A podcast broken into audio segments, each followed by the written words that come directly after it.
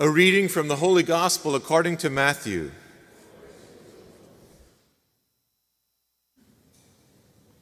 Peter approached Jesus and asked him, Lord, if my brother sins against me, how often must I forgive? As many as seven times? Jesus answered, I say to you, not seven times, but seventy seven times. That is why the kingdom of heaven may be likened to a king who decided to settle accounts with his servants. When he began the accounting, a debtor was brought before him who owed him a huge amount. Since he had no way of paying it back, his master ordered him to be sold along with his wife, his children, and all his property in payment of the debt. At that, the servant fell down and did him homage and said, Please be patient with me, and I will pay you back in full. Moved with compassion, the master of that servant let him go and forgave him the loan. When that servant had left, he found one of his fellow servants who owed him a much smaller amount. He seized him and started to choke him, demanding, Pay back what you owe. Falling to his knees, the servant begged, Be patient with me, and I will pay you back. But he refused. Instead, he had the fellow servant put in a debtor's prison until he paid back the debt. Now, when his fellow servants saw what had happened, they were deeply disturbed, and they went to their master and reported the whole affair. His master summoned him and said, You wicked servant, I forgave you your entire debt because you begged me to. Should you not have had pity on your fellow servant as I had pity on you? Then, in anger, his master handed him over to the torturers until he should pay back the whole debt. So will my heavenly Father do to you, unless each of you forgives your brother from your heart. The Gospel of the Lord. Praise to you, Lord Jesus Christ.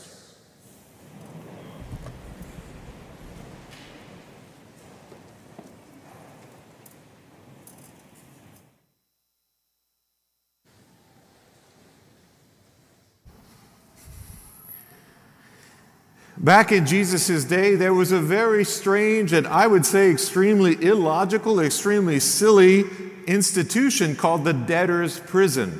And here's how it worked if you owed me money, I would put you in prison until you paid back the debt.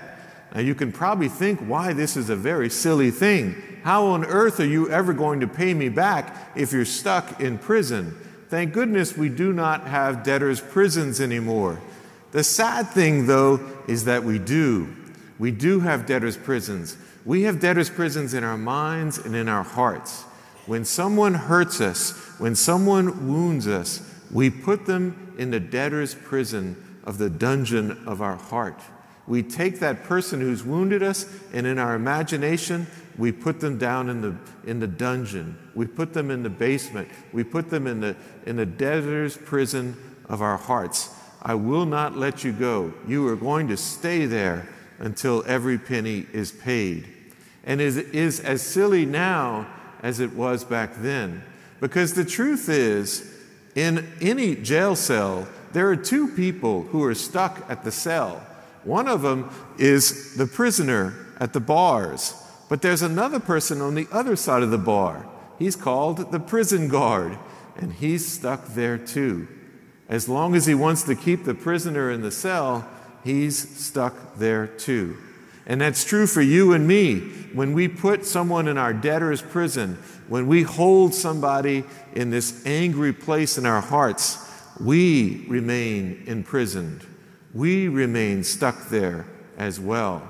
And that's why Jesus in today's gospel is exhorting us to forgive. Well, that's all well and good, but I have found as a priest working with congregations all these years that the problem is not convincing you to forgive. The problem is that we don't know how sometimes. Sometimes we're so wounded or so angry or so hurt that we can't find our way to forgiveness. The kind of people who come to church and sit on the pew, they usually believe in forgiveness. They want to forgive. And they also see the damage it's doing to them not to forgive. They see their own imprisonment. And yet they can't find a way to forgive. They really want to, they just can't get there. And so today, I'm going to give you five tips in five minutes. You ready? Hold on to your hat. Five tips in five minutes on how perhaps you might be helped in letting that person out of the debtor's prison, how you might be helped in finally releasing the person and forgiving the person. So, tip number one Jesus says that we have to forgive everybody. He doesn't say we have to trust everybody. I had this woman, I, li- I worked in a, in a lay community one time, and they were a very loving community, but they, of course they had their share of problems, and we were dealing with some particular problems uh, on this retreat one time. And the most loving of them all, she said with a great smile on her face to all the other group, all the other people in the group, she said, You know, I love each and every one of you. Some of you I don't trust as far as I can throw you, but I love each and every one of you. And we knew that she was speaking the truth. You know, some people are trustworthy and they fail, they hurt us, they do something wrong because they're human, and we can forgive them and trust them again. But other people, sadly, are not trustworthy. And Jesus is not asking us to put ourselves in harm's way again. So we can, if necessary, forgive without trusting again. Tip number two there are actually two kinds of forgiveness there's forgiveness of the will and forgiveness of the heart. Forgiveness of the heart has to do with our emotions, emotionally, finally forgiving. But forgiveness of the will is a decision. Just like love is an emotion, but it's also a decision, so with forgiveness. And Jesus doesn't hold us morally responsible for our emotions because they are largely out of our control. Jesus, if, if it's necessary, will be okay if we just perform forgiveness of the will. In other words, if we make a choice to wish that person well, if we make a choice not to seek revenge, if we make a choice to not in any way try to hurt that person, to get back at them, that is forgiveness of the will.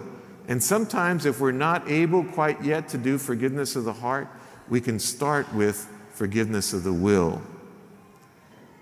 Number three, we tend to think about forgiveness the way we think about pregnancy.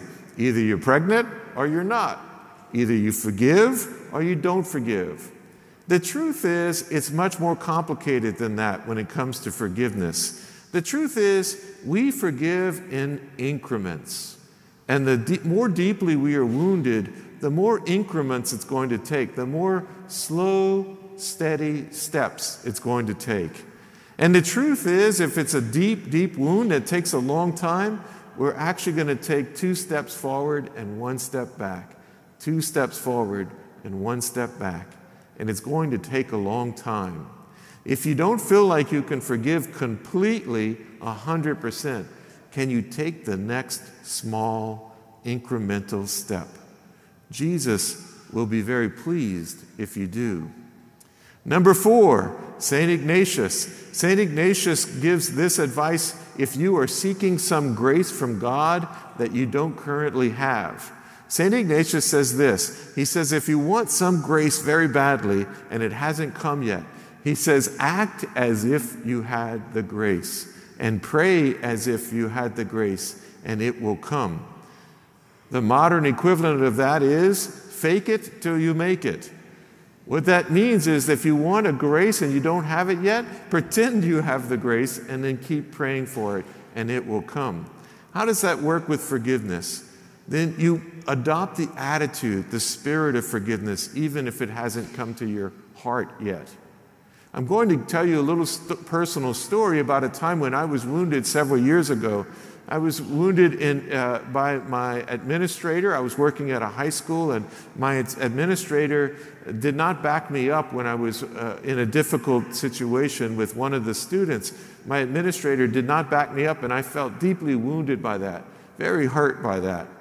And so I did this. I got this advice from somewhere else, but I, I sat in my chair to do my morning prayer, and I had a chair in front of me. And in that chair, in my imagination, I put the person who wounded me, that administrator. I put him right there in front of me.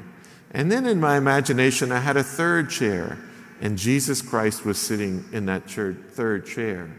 And I started my prayer, and I looked straight at the guy who wounded me, and I said this I forgive you, I release you, I wish you well. I forgive you, I release you, I wish you well. And it wasn't true.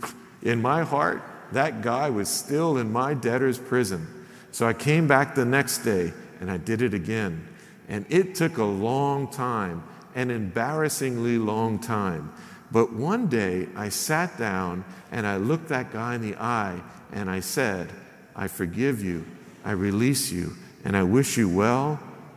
And it was true. My heart had finally let him out of the debtor's prison. Number five, let's return to Jesus. Jesus in today's gospel tells this wonderful story about a king who, who forgave an enormous debt to a servant who then double crossed his fellow servant who owed a much smaller debt. It says that the servant who owed the king, he owed a huge, a huge amount. That is not a very accurate translation. It's, it's an inadequate translation of what the original Greek says. The original Greek says, that the servant owed the king 10,000 talents. Talent was a unit of measurement for money. The servant owed the king 10,000 talents. One talent was an enormous sum that none of Jesus' audience had ever seen. One talent was an enormous sum. 10,000 talents was extraordinarily unbelievable inconceivable in the minds of the people. We know how much a talent was in Jesus' day, and we've done the math. And here's what it is it's going to blow your mind. This guy owed 100 million days' labor. 100 million days' labor. So when Jesus says this guy owed 10,000 talents, everyone burst out laughing because it's a ridiculous amount of money. It's as though Jesus said, There once was a king who had a servant who owed him a cajillion, bazillion dollars. And everybody burst out laughing. They probably laughed even more when the servant said, Just give me a little time and I'll pay back in full. This is ridiculous. It's a ridiculous amount. What is Jesus getting to here? Jesus is saying, Who's the king? God the Father is the king. And he's saying that each and every one of us have received graces and blessings a cajillion, bazillion amount of times. That I am richly blessed a gazillion, bazillion amount. And if I have all of those blessings, doesn't that make me want to be generous and forgiving and indulgent with other people? Let's say my friend Juan owes me $5. And today I say, hey, Juan, I want those $5. And Juan says, I'll get it to you tomorrow. But overnight, I win the lottery. Now I've got $20 million. Juan comes back with his five, and I'll say, you know what? Don't worry about it. Keep the five because I have 20 million. This is the economy of grace in our lives. I have been blessed with a cajillion, bazillion graces from God. And so, yes, of course, I forgive you. It's easy since I have been given so much by my Father. I did not make these five points in five minutes. Will you forgive me?